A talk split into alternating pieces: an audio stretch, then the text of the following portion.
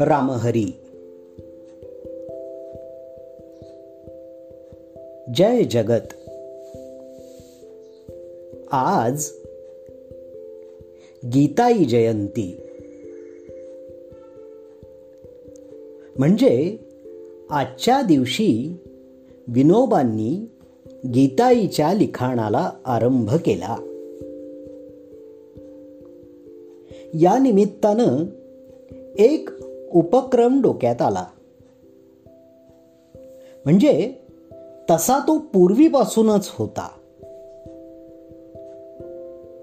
हा जो आपला सर्वोदय समाज नावाचा ग्रुप आहे त्याचा हेतूच आजच्या उपक्रमाशी जोडलेला आहे.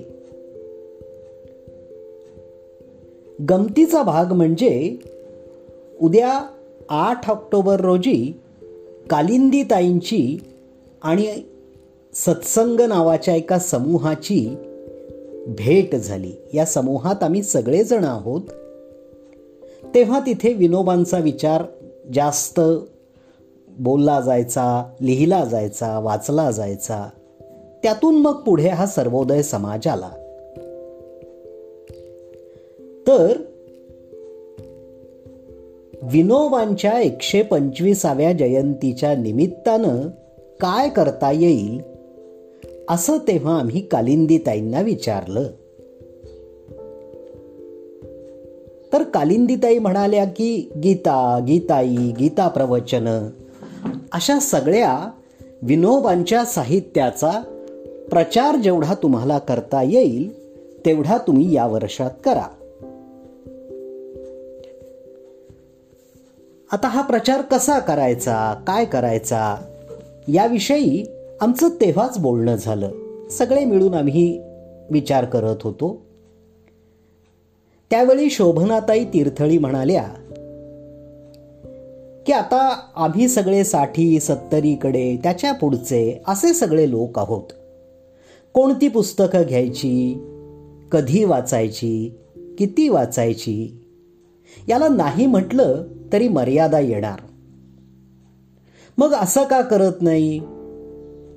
की आपण छोट्या छोट्या कथांच्या रूपाने विनोबांचे विचार त्यांच्याविषयीची माहिती अशा सगळ्या गोष्टी का पोचवायच्या नाहीत?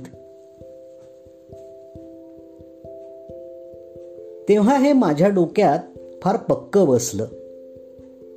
पण गंमत अशी आहे की विनोबांच्या कोणत्याही विचाराची सुरुवात गीता गीताई आणि गीता प्रवचन यांच्याशिवाय करता येत नाही. एका अर्थी जसं आयुर्वेदामध्ये रेचक घेऊन मग पुढचं सगळं औषध दिलं जातं होमिओपॅथीमध्ये विशिष्ट तीन एक दिवसांची औषधं दिली जातात आणि मग मुख्य औषधाला सुरुवात केली जाते. अशा वेगवेगळ्या गोष्टी चिकित्सेमध्ये अंतर्भूत असतात. किंवा योग साधनेत तो विशिष्ट अनुलोम विलोम प्राणायाम म्हणजे नाडी शोधन या गोष्टींना प्राधान्य असतं. आणि मग मुख्य काय ते सुरू करायचं. तसं विनोबांच्या गोष्टी सांगण्याआधी गीताई गीता प्रवचन ही तरी किमान माहिती हवीत. या निमित्ताने आपण नाममाला पाहिली गीता प्रवचन पाहिली गीताई चिंतनिका विवरणासह पाहिली. आता आणखीन काय काय काय काय साहित्य येतं? एवढी पूर्वतयारी झाल्यानंतर माझ्या डोक्यात आलं की आपण आता आजच्या दिवसापासून विनोबांचं कथारूप चरित्र आपल्या मित्रांना सांगावं. साहजिकच आहे की कथा कुणाला आवडत नाहीत. छोट्या छोट्या गोष्टींमधून बऱ्याच मोठ्या गोष्टी पोचतात मनामध्ये रुजतात. म्हणजे अगदी साधी गंमत सांगायची झाली तर मध्यंतरी मी जे एक व्याख्यान दिलं त्या व्याख्यानाच्या निमित्तानं एका तरुण मुलीनं मला प्रतिक्रिया दिली. ती म्हणाली की त्यात गोष्टी होत्या म्हणून ते इंटरेस्टिंग झालं. मग आपण अशा पद्धतीनं उपक्रम सुरू करावा याची चालना मला आणखीन मिळाली. विनोबांचं असं चरित्र उपलब्ध आहे. महर्षी विनोबा असं त्याचं नाव आहे. मी त्या चरित्र आधाराला घेईन पण मुख्यतः गोष्टी सांगेन वाचून दाखवणार नाही. मग त्यातली गंमत निघून जाते. आणि या अनुषंगाने त्यांच्या इतर चरित्रांमधून ज्या काही गोष्टी आहेत त्याही सांगेन. गोष्टी सगळ्यांना आवडतात हे आपण पूर्वीच पाहिलं मगाशी सांगितलं मी.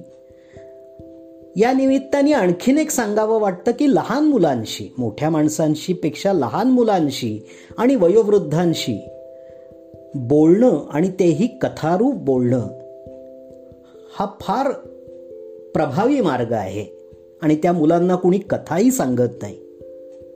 सुदैवानी माझ्या पिढीला भरपूर गोष्टी ऐकायला मिळाल्या. आता तसं घडत नाही. हाही एक हेतू आहे.